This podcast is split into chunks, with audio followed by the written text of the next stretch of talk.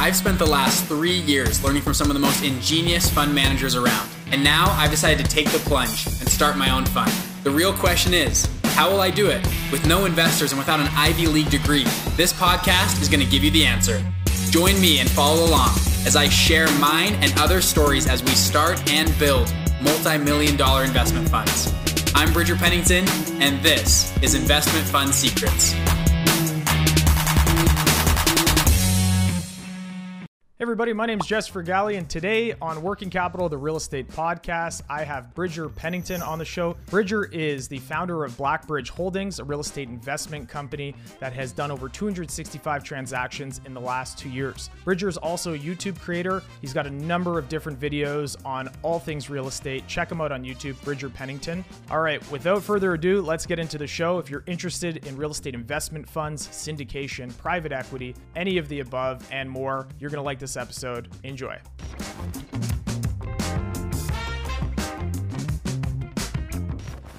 Bridger, how's it going?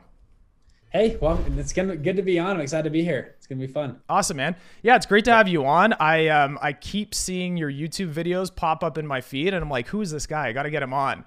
So so that's sorry about that. It's my guy. He's trying to get there. yeah, it's my guy. Um, no, that's great. I, I what I liked about them, and for those that don't know, just I mean, Google Bridger, you'll probably it'll probably come up or Bridger Real Estate. Um, what I really liked about them is you kind of you go into a little bit more detail than the average person, I think, on private equity, real estate, syndications, and the like. And I'm hoping that we can definitely talk talk about all that today. Um, but I guess first we do this with everybody. Uh, we kind of take a step back and ask our guests, uh, real estate. How did you get into it? Uh, you know, what was that light bulb moment, if there was one, for you to kick off uh, that direction of your career? Uh, yeah, it's a good question. So I uh, I was like a lot of people and got into college, was very ambitious, wanted, you know, I was looking all these YouTube videos online. I started six businesses my first two years of college. I did, uh, I was selling essential oils, Forex trading. I did website building. I actually wholesaled two houses. So you're asking about my first deal. It was, I wholesaled two houses, made five grand each one. I was like, this is sweet. This is awesome, you know? And eventually my, and my, I grew up in a very average kind of household and feel free to cut me off whenever you want, but I, uh, my dad was an entrepreneur. We did okay, right? Had an okay life, kind of just average. And my dad finally grabs me with Bridger. I want you to go meet with one of my business partners. This guy is very successful. I think he can help you. You're kind of like a chicken with your head cut off. Let's let's have him help you. So said, okay, set this meeting, and I drive up to this dude's house, and I pull up gated community. I pull through these beautiful mansions. I mean, it's incredible. I pull up to the top of this hill, cul-de-sac. He's got this gorgeous home. I park my car. I'm like, dang, I'm like, who who is this guy? It's my dad's business partner. Like who like who the heck? Like wow. Like how is you know how did I, how did they get in business together? Anyways, I, I knock on the door. We sit down. We start to chat, and we start talking about all sorts of stuff. And he, I finally get to the point. I ask him, how did you get all of this? Like how did you do this? Right? Like you're I can I kind of point at the house and the cars and the pool in the backyard. He had a basketball court in his basement, like the whole thing, right? Hmm. And he kind of laughs and he goes, "Well, Bridger, I was a lot like you in my 20s. I had." Done a number of businesses, actually made a decent amount of money. But then he goes, then I figured out the secrets of the ultra wealthy. Hmm. And I kind of leaned in. I was like, what do you mean the ultra wealthy? And he says, the, the, what I mean is the, the Vanderbilt family, the Trump family, of the Romney family, the, the Rockefellers. This is what they all do. And they'll have their kids and they get them into the best schools possible. And they hope they can go work in investment banking and, and then eventually get into private equity, hedge funds, real estate funds, or come back home and run the family office. Hmm.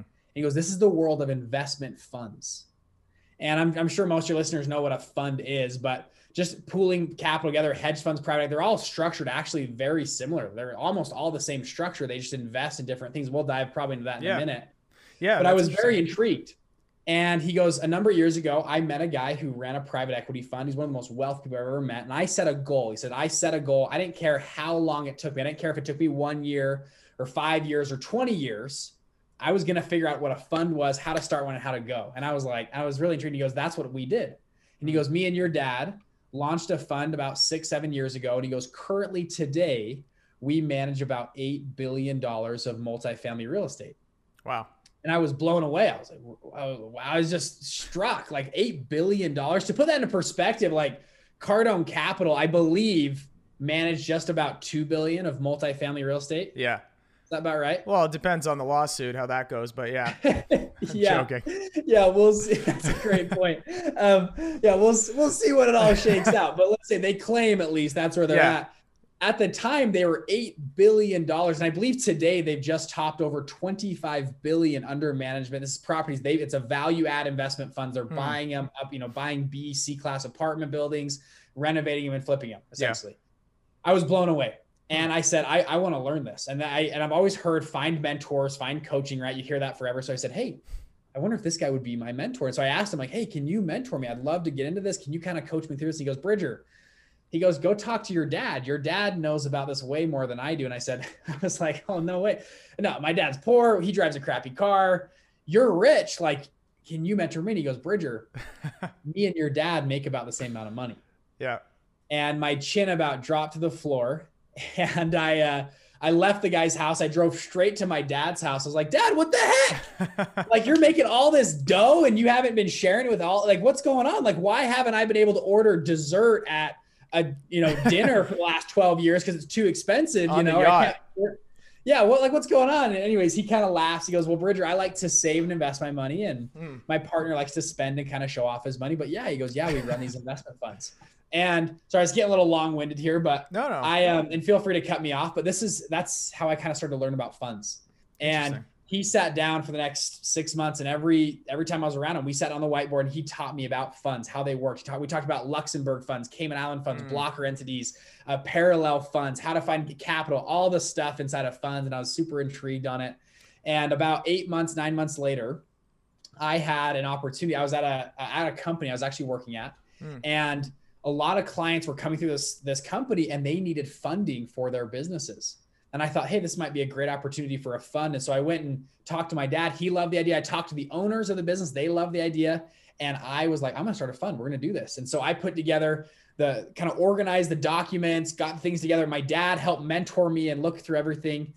And I finally got to the point like, okay, I need to raise money. Hmm. And I mm-hmm. kind of overlooked how hard that would be and how daunting of a task that would be, right? I'm 22 years old at the time. And I remember thinking, well, aha, like my dad is rich. He doesn't spend his money. He likes to invest. I'm his son. He's told me he loves this idea. He would probably love to invest in this deal. yeah. And and so I remember it was a late Sunday night. I went and went into my dad's kind of home office. I sat down with him and I said, Dad, in my best pitch voice possible, Dad, how would you like to be our first investor into our fund? And I kind of showed him the whole pitch deck and the whole thing, and he uh he kind of laughs and he goes, Bridger, he goes, I have the money to invest, but if I invest in your fund, I would ruin the experience of you raising money on your own. Hmm. And he goes, This will be a crutch that you'll never be able to recover from. Your first investor is the hardest investor to find. Yeah. And if I'm the first investor, you'll never recover from that. That'll be that'll be your story the rest of your life. He said, No. Hmm. And it was a big tough love moment between me and my dad. And he kicked me out and he said, Go do this on your own. And I took him up on the challenge. And I kind of walked out with my you know tail between my legs a little bit. And uh took him up on the challenge though. And after weeks of pitching anybody I could, I, I raised a whopping $49,000 Nice. for my first. It wasn't even a fund; it was a syndication. Yeah. And which is, if you guys know anything about funds, that's probably the smallest possible fund you could possibly do on the planet. Yeah. and uh, but it was enough to get started. The loans we were doing were small; they were two to ten thousand dollar loans each. Hmm. Small, quick turn. They were four to six weeks long. High interest rate loans. And we did these loans, and our first group of investors, they got back a 64% return on their money. Um, they Nice. were thrilled, small dollar amounts, but good return. good return. And so we said, let's scale this. So we launched a second fund, and, and in our second fund, we've raised and deployed millions of dollars. Uh, It's gone really well. We've done, we've scaled a lot. And then right now, we're launching a third fund, actually in real estate. So we're buying up big box stores, um, Kmart, Shopko's, Best Buys, Hmm. doing value add in them. We've raised about um, soft raised about 18 million so far. Right now, we're actually just finishing our documents. We're raising 50 million for that fund. Awesome. Um, awesome. that, that's the quick story. Sorry, you No, no, no, not at that's all. kind of the story of how I got into this game and where we're at. Yeah, no, that's great. So first of all, I wanted to ask you, and you answered. 22 years old, so you're doing that. It's hilarious because it just reminds me a lot of a very similar story for me. Where when I was on uh, Bigger Pockets, uh, the first time I was on their podcast was like six years ago, and it's the same story, except I was doing student rental properties. I went to my dad first, and he was like, "Mm, "No." And it was the almost identical to this because we've talked about it on the show. It's the zero to one, right? That's the really hard part. Not that one plus isn't uh, is just easy. It's just getting that first one and then really kind of getting investors in your case and, and building that. So the first one wasn't real estate. So was that uh, was that um, were you selling notes on that? Uh, clarify that for yeah. us. Yeah, we were doing, um, and I totally agree with the zero to one thing. By the way, that's so huge. your first dollar is such a big step to get to make one dollar in revenue is huge. I yeah, think raise one dollar, make one dollar. Yeah, whatever it is, that's huge, right? Yeah. The first dollar. Um, but yeah, our first two two I guess syndication and fund, we were doing notes to they were we were doing debt consolidation mm. inside of there. We did some hard money loans as well on real estate, and then a lot of it was debt consolidation for small businesses. If they had lots of debt on credit cards or other places. We would consolidate it down in a short period of time. It helped their credit scores go up and help them get more access to capital. And then they could pay us back in four to six weeks. And usually they're getting sixty to a hundred thousand dollars in capital that they could pay us back on. That's yeah. kind of what we were doing. Yeah, very cool. So it, you fast forward today, like you said, you're you're launching a fund that's uh, it seems like good good anchor tenants in large uh, large big box stores. I'm curious um, for those that don't know or haven't followed you, you know, you don't just jump into a fund. A lot of times it evolves from a friends and family syndication and then evolves into committed capital that can be used at your discretion. Talk about that journey from that first one, which sounds like uh, an asset specific or investment specific uh, entity syndication and to where you're at today and the structure of that fund for the for the real estate. Yeah, it's a it's a I've, I've seen tons of people do this journey. I did the journey as well. And probably a lot of people listening to your show and I was the same way, are stuck in what I call the syndication loop. Mm. And it's where you, uh, house flipping is a great example. You find a great house, you love it. Okay, we're going to go flip this house. You go call up your investor pool. Hey, you want to put money in this house? You get hard money loans, however, you're going to finance the property. And then you make an LLC or a special purpose vehicle. You put money into that vehicle. You go flip the house and then you restart. Mm. And you find another house. You got to find new investors and you got to send, you know, and then that investor this time, hey, sorry, I don't, you know, my bonds, I've got to do something else. I can't put money. And you're calling around, you're trying to drum up capital. And then you go and you do the next deal. And then eventually, you know, some people get to the point where they just have enough capital themselves, they can just fund deals themselves. But a lot of times they're stuck doing a certain deal size. Yeah. And actually, so I mentioned my dad earlier, this is where they were at. They were doing hard money loans and they were doing syndications on all of them. But these loans were were bigger. They weren't doing house ups. They were doing two, five, ten million dollar loans sometimes and they're syndicating from 10 to you know 50 investors on some of these and he said there was one deal they had it was on a they were supposed to close on a friday or they already had some money that was hard and one investor didn't wire in their money hmm. and they lost the entire deal yeah their reputation was tarnished they were they lost the deal right and they said we can't do this anymore we can't do this syndication loop where we're depending on investors and we're just scrapping for capital every time and we want to get into bigger deals. And that's why most people that are in that loop event, most people that are good at financial products or things eventually end up in the fund model because it's so scalable and mm. so lucrative. Yeah. So for people that don't know a ton about the fund model, just in a in a top level sense, what it does is it allows you to go out and you raise capital once. Mm. You set up your legal entities once. And then you can go do as many deals as possible. Depending on how you set up your fund, it's going to vary quite a bit. But for example, we have one guy in our group, good friend of mine, his name's Brent. He last two, so two years ago flipped two houses. He's a house flipper, flipped, you know, two, three houses a year, did okay. He just set up a fund. Mm. This year is flipping 72 homes. I think he's like halfway through those flips right now and is doing the other, you know, 30 or 40 the second half of the year. Mm. Because the fund allows him to have the capital there. He can close with cash in hand proof of funds. He's not trying to scrap it together and you know grab hard money. He just he can close. Yeah. And that's the beauty about funds. And then the final thing that's so just amazing about funds is you have 100% control over what happens. There's a great scene. Have you seen The Big Short? Yeah. That show? Yeah. Great scene in The Big Short with Michael Burry. So Michael Burry, he's he's played Christian by Bales, Christian Bale. Yeah. Kind of, yeah, he's kind of autistic and he's listening to loud music. He's got the glass eye, that guy. Yeah. And so there's a great scene in there his fund, he like writes on the whiteboard, they're down like 17% or something. His investors come into the room and they're yelling at him, mm. right? They're screaming, You got to sell your position, get out. And he just says, No, yeah. sorry, no. Yeah. And that is the most beautiful thing about funds. That's the reason eight guys and gals on Wall Street can manage billions of dollars. Yep. And you have your biggest investor come to you, mm-hmm. and they, let's say, you know, they've invested a hundred million dollars with you, and they say, hey, you know, Jesse Bridger, I've, I've got some taxes I got to pay. Can you guys sell some of the properties early or the positions to get me out? Because I got to pay some taxes. Mm. And can you help me out? And you go, um, no, right? The the properties, the assets are not see they're not ready to sell. Yeah. Our fiduciary responsibilities to the fund as a whole. Yeah. And yeah, you can pull out. It's a 50% penalty if you want to pull out, or you leave your money. And that's the most beautiful thing about funds is the control Yeah. that you have over what goes on in there. Yeah, and you know what? When uh, we recently had Brian Burke on the show for a second time, and we were talking about the comparisons between entity-specific syndications and funds, and obviously pros and cons with with certain things. One of the pros of the actual entity-specific syndication is that the LPs, if they're not as sophisticated, you know, they can technically walk up to a building, hit the brick, and be like, "This thing exists." Whereas he said something really interesting about the funds side. It's that it's a trust vehicle. So you don't just start with a fund, right? You have to develop trust with whether you're the uh, connections that you've done in earlier deals or people know that you're a thought leader. So why don't you talk about, you know, let's talk a little bit about how you get to that point where somebody's trusting you with what seems to be somewhat of a blind committed capital type of deal rather than entity specific.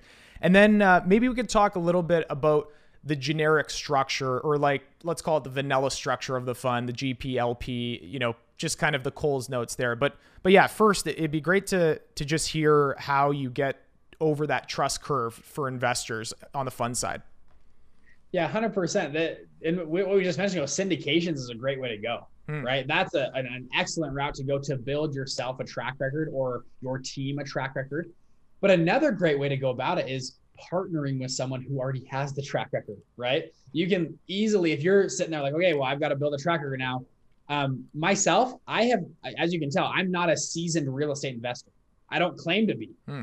Yet we're launching a $50 million real estate fund, raised 18 million so far, not because of my track record. I have two incredible partners that have done real estate for 25 years that I partnered with.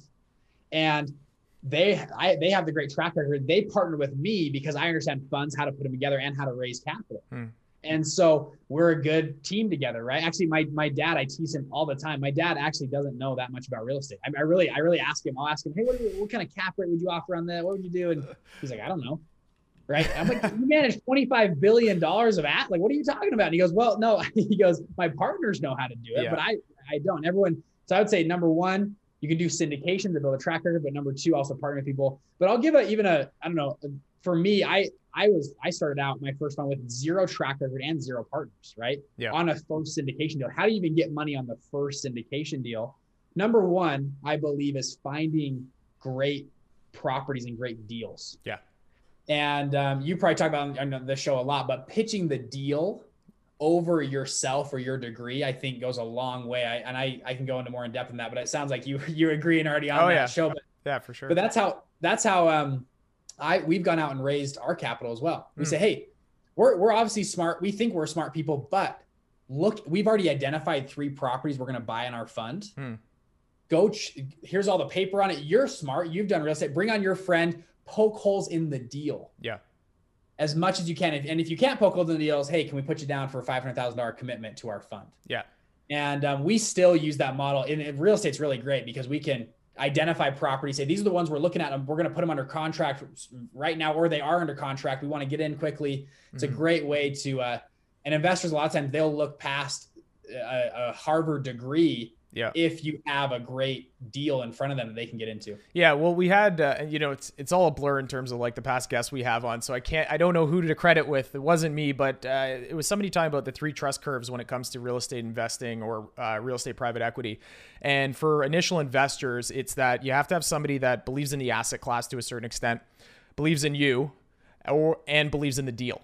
So I think you you touched on it right there with the deal, and like there's a lot of times the deal can speak for itself. Obviously, you know you have to bring expertise to that in your own capacity, but it sounds like what you're talking about is whether it's raising funny uh, raising money for production of a movie, raising money for real estate. The expertise is in that raising capital, which leads me to kind of the next area. So you talked about uh, having an operating partner, having somebody that's an expert in that field.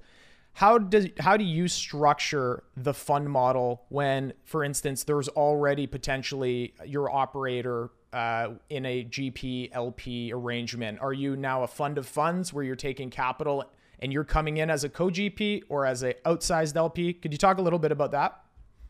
And you're saying specifically investing into operators or partnering with operators? Yeah, well, I, it sounds like when you say you're partnering, I'm assuming you're a co GP on the deals, but maybe that's a bad assumption on my part.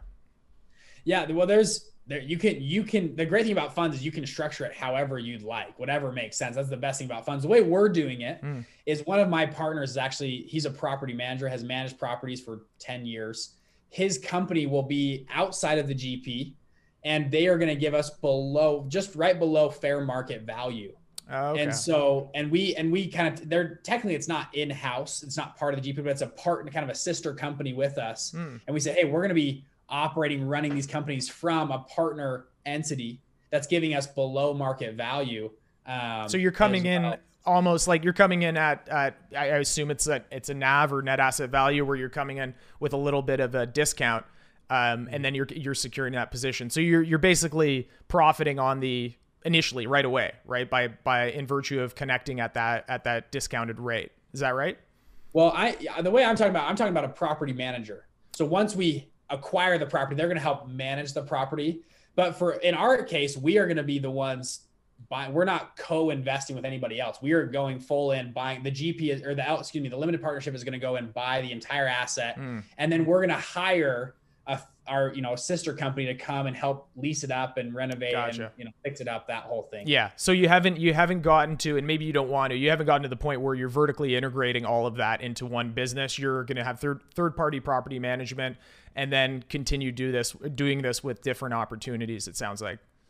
Yeah it's it's my business partner's company. So it is it, we're we're starting to get to that point. It's our this is our first fund in this asset class. So we're keeping it separated at least currently. Yeah. But yeah we'll the plan is to integrate all those together in an offering as well. Very cool. Now, what you mentioned earlier, though, having a discounted rate, we're going to do that as well. So people that come in, you know, investors that come in in your first, you know, close, hmm. they get preference over investors that come in in a second close or a third close because they've risked their capital longer. So you can, you're out, yeah. And if you're coming in early, you're making money on those second and third closes. Though. Nice. So for for uh, listeners, uh, let's talk a little bit downstream. Um, you have somebody that wants to invest. What does it look like for them from a promote standpoint, a you know pref return standpoint. Talk a little bit about that. Yeah, and by the way, I'm not pitching my yeah. fund at all. This is just examples here. Not legal advice. yeah, not legal advice, but this is what we're doing. So yeah. We uh, we decided on our first fund. Now we debated this for a while, what to do, how to incentivize investors, especially on a. I've ran two funds in different asset classes, right? This is our first time in this asset class. How can we drum up a lot of money and capital very quickly? Hmm. And an easy way to do that is with your fees. And I'll give you two examples. Number one, um, so my dad's first funds, they paid out, they did a 0% management fee and they paid a 16% pref. Wow. Which is, this is 2005. So they would say, essentially what that means is we're taking zero management. We don't make any money unless the investor makes 16% 1st mm-hmm. And then above 16%, I believe they split 50 50 until 20%. So it catch up. And then the G, the GP would take 100% after that. And they did it on the APY, so annual percentage yield on the yield. And they were doing hard money loans. Hmm. So, but to put this into kind of an example, is uh, they were doing loans that were, let's call it, um, you know, a couple points, 10% interest, whatever. Let's just say on uh, just round numbers, one month, and they make back 10% or 10 points on the loan in one month. They were doing very short term hmm. loans. Yeah. Your yield on that, your APY is 120% because it's an annualized number. So investors, they would say, great, yeah, we'll pay you the first 16%, 50 50. And then they were taking the next 100%, right? return on that loan. Um, well, that's, you know, and investors were happy as ever. Hey, we're making 16%. This is awesome. And they yeah. didn't know they were leaving this huge chunk out there. Anyways, interesting structure. Um, but in, in our fund, what we're doing, we're going to do a 2% management, just a typical, it's very similar 2 and 20 model. So 2% management fee. We're going to do an 8% pref. Mm. So first 8%, so preferential rate of return, eight, first 8% goes to the investors. Yep. We're then going to do a 2% catch up. So the ninth and 10th percentile will come back to the general partner. Hmm. And then from there, we'll do 80 20 split, uh, 80% to the limited partners, 20% to the, the general partner. So, Yeah, and, uh, and for those for those that don't know, I don't know if it's come up on the show before, but the catch up is it's a mechanism that is used to make sure that after the pref return is paid to the limited partners, that the general partner, uh, depending on how you structure the documents, will get a catch up or they will get a disproportionate share so that they are compensated on the pro rata investment, if that makes sense. Um, in terms of the I'm always curious about this, and and again, we're talking in the abstract. Um, when you guys do these type of deals, is your philosophy to have the general partner uh, be a five percent investor, a ten percent investor, and then if so, are they investing arm in arm with the limited partners or separate uh, share classes? So yeah, we are the general partner is uh, two percent into the limited partnership. Mm. So two percent of all funds raised capped at a million dollars. Got it. That's what you meant by two and twenty. Sorry.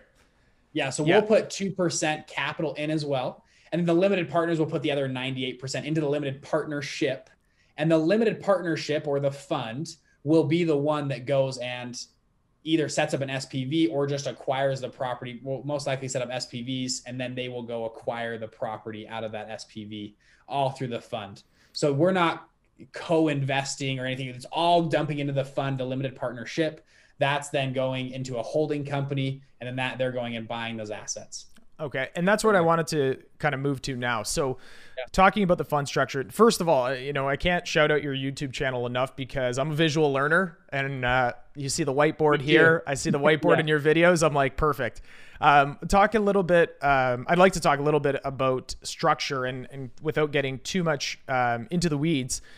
Uh, you know your typical structure for for instance uh, something like the real estate again just ge- generically if you're doing a real estate fund how are you typically setting that up? And what type of time horizon are you discussing with um, with investors? Because we get a lot of questions about you, they see you know at least for, in my personal experience you know they see an eight year horizon 10 year horizon. And a lot of times is if we get an amazing offer in year three we wouldn't be doing our fiduciary duty to you unless we really considered it. So maybe you could talk a little bit about that.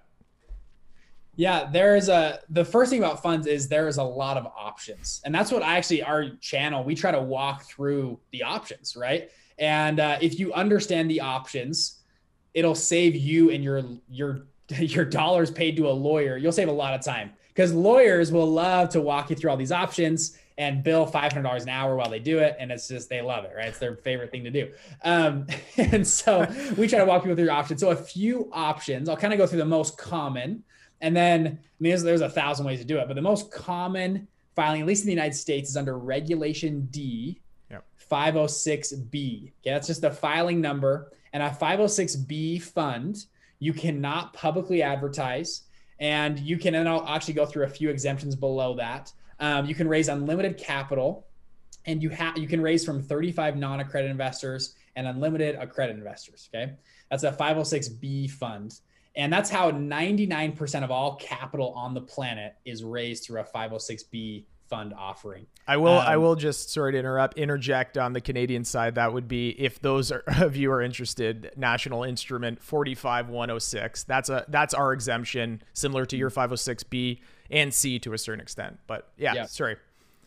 No, and that's that's actually great. I probably need your I need help on can, learning Canadian funds better too because I I know U.S. funds really well, but not Canadian. So Well, you guys have a Uh, scarier Securities and Exchange Commission to, for sure.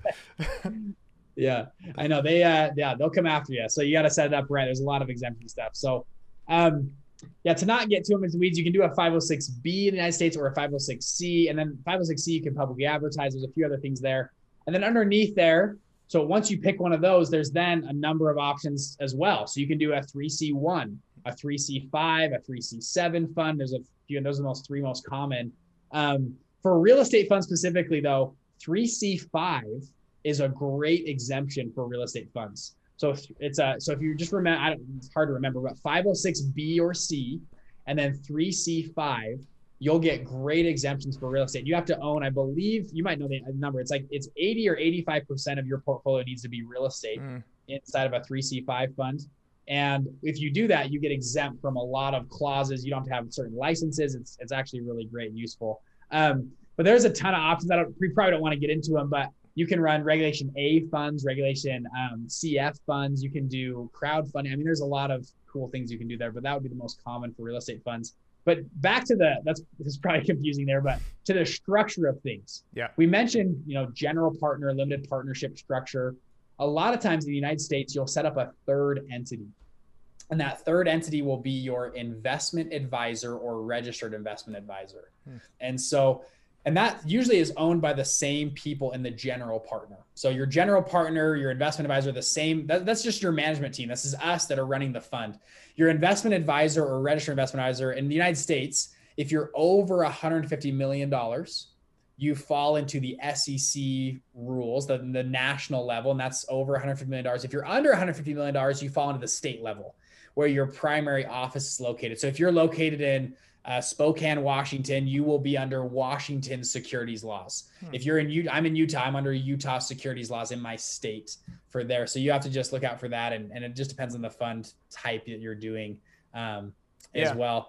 And then we can, if you want to go deeper, I mean, we can talk about parallel funds, uh, blocker entities. If you're raising money from international, I, I, don't know if you want to get into that. Well, I think well, before uh, before we do it, it's, it's definitely uh, it's fascinating to see the different structures because, as you said, there's many of them. Um, what's what I think there is uh, parallels, at least for the Canadian and the U.S., is that there is the GPLP.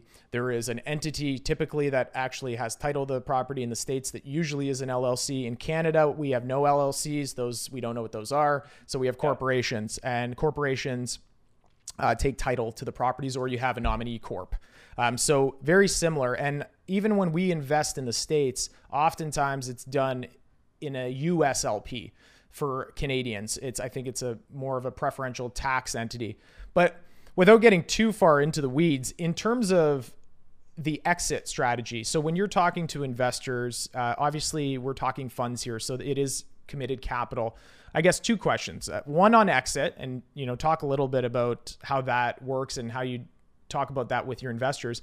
And then the first one is on entry. And, and what I mean by that is when somebody asks you, hey, Bridger, I'm giving you um, $200,000. Uh, how much runway do you have, you know, if it's a really tight market and you can't find deals until something's got to happen with my money? How, like, how long can it sit in a bank account? Yeah. Um, yeah.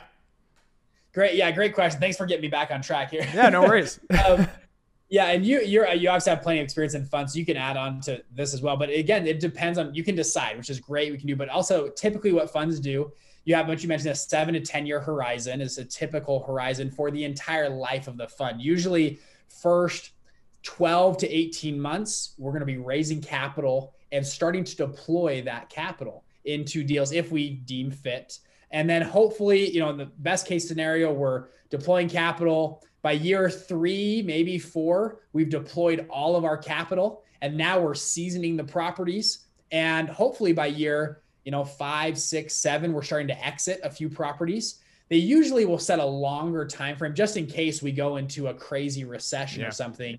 You don't want to be forced to sell because you if you told an investor seven years and you know the, you're at now you're at seven years at the bottom of a recession or depression, you're like, hey, can we extend or not? A lot of funds will just give themselves a, a, a you know 10 years at the max, mm-hmm. and they'll time the market right. But I think most managers that I talk to are, are, saying, hey, we're trying to get out of these properties in six to seven years as, as our primary target. Mm. Um, now you mentioned capital committed, so a lot of times an investor, if we're raising uh, $10 million, we'll get commitments for that. We don't actually take the money yet, though. It's mm. literally just pieces of paper that say we have certain $10 million committed that we can draw down we want. So we identify a property, we will issue what's called a capital call. And we'll say, hey, we're gonna we're buying a million dollar property. We're gonna draw 10% of the capital down. So if you put if you committed, like your example, two hundred thousand dollars, you would commit 10%, so $20,000. You'd have, you know, 10 days or 14 days to send a wire into my bank account. And then we would go and acquire that property there through a capital call. Hmm. A lot of funds that I see typically will have a time frame of maybe 2 to 3 years and they'll say after let's call it 3 years we cannot call capital anymore. So hmm. on that 10 million dollar fund example, let's say after 3 years we only deployed, you know, 6 million dollars. We just couldn't find enough deals yeah. that were good enough. a lot of times you'll send a letter to your investor saying, okay, the, the last 40% uh, is you're released from your capital commitments. You actually do not have that liability anymore to fulfill capital calls. Mm-hmm. Yeah. makes sense. Yeah, no, it's a great distinction on yeah. on the fact that it's callable capital.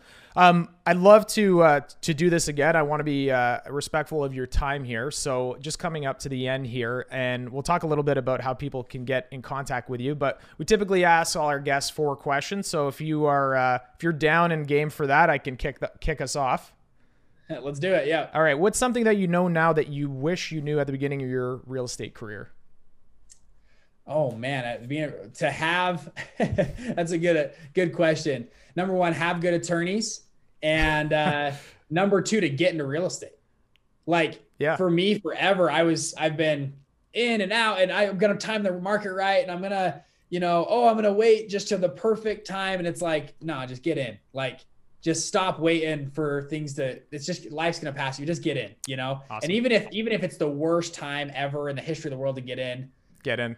traditionally real estate over time has you know you're to make money over time. So just get in.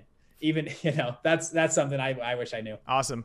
Uh, number two what's a, a resource that has your attention right now that you'd like to share with listeners that can be a podcast a book?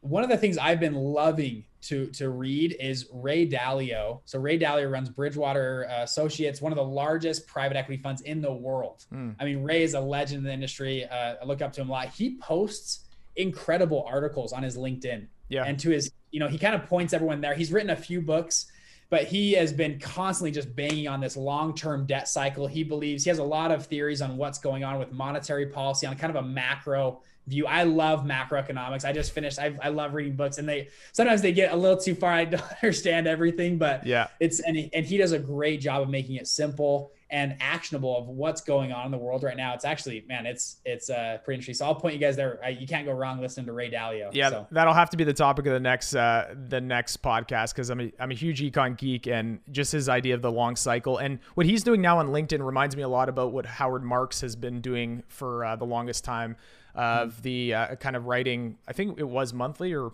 weekly now, but anyways, both are uh, are great resources. Um, mentorship. What does it mean to you? Uh, how important is it to you? Um, I I am all in on mentorship. I've spent eighty thousand dollars in the last twelve months on mastermind groups, coaching, and mentors. Yeah. Uh, because I know every time I, I give a mentor or coach a dollar, I get back three, four dollars, five dollars in return. Yeah. And so I remember the first time I joined a program for like a thousand bucks and I just gulped. I was like, oh my gosh, I don't like I know, yeah. I'm freaking out. And like three months later, I'd made I made like twenty five hundred bucks. I signed a client and I whatever. And I was like, whoa, like that worked, you know? Yeah. And I was like, this is a cool investment. Like you're thinking about return on investment I have seen it time and time again. Every time I pay a coach, a mentor, not all of them are perfect, but a lot of them are actually really good and really quality information. My business, it grows our business in a certain way. And, and, and I wouldn't have, it's just, oh, it's, you pay for shortcuts. You're buying shortcuts. I'm all in on mentorship. And, and I put a lot of, every year I just budget. I like, I budget a certain dollar amount, like, okay, like this month, this amount's going to just masterminds groups and mentors this year. They're like the uh, PS2 uh, cheat codes back in the day where you just buy the. but yeah, I mean, it, it, harkens back to the zero to one piece, right? It's like yeah. until you do it and see that, oh my God, I should have done this five years earlier. Um, last question. This is my lob, my favorite Bloomberg. Uh, first car, make and model. First car, make and model. It was, uh, I love it. Ford Expedition, 1999, had about 230,000 miles on it. Beautiful. Um, that's a, that's a lot of miles. Oh yeah, it was, and it it did good, man. The old Ernst was his name. Right on. Um, you're that's what you asked. First car I've ever owned, right? Yeah, first car, make and model. Yep, I, I've always stolen that from Masters of Business, one of my favorite podcasts on Bloomberg. Um, Bridger, where can people, aside from an easy Google search, you're going to pop up everywhere? Is there somewhere that you would point to people or something that you're promoting now that uh, you'd like listeners to know about? Yeah, um, easy spot. Our, our stuff is called investment fund secrets. So investment fund secrets. We go in and teach people about funds. We try to go through and, and map it out. My brother's a securities attorney. My dad, obviously, he just actually just retired, but co-founder of a $25 billion family of funds. And myself, we try to just make make it simple. So it's called Investment Fund Secrets. Um, investmentfundsecrets.com. Our YouTube channel, Bridger Pennington. I love whiteboards, like you mentioned. So we try to whiteboard stuff out there, but that's what we're trying to do there. And we have we have coaching and mentorship stuff and all that kind of thing. But just investment fund secrets, we're trying to just give out as much free information as we can on funds, just just to help people understand this world better and what's going on, and just kind of pull back the curtain. My guest today has been Bridger, the investment fund guru, Pennington. Bridger, thanks for being part of Working Capital. Thank you so much. It's been fun. All right. Thanks so much for listening to Working Capital, the real estate podcast. My name is Jesse Fragale, and we hope to catch you on the next one. Take care.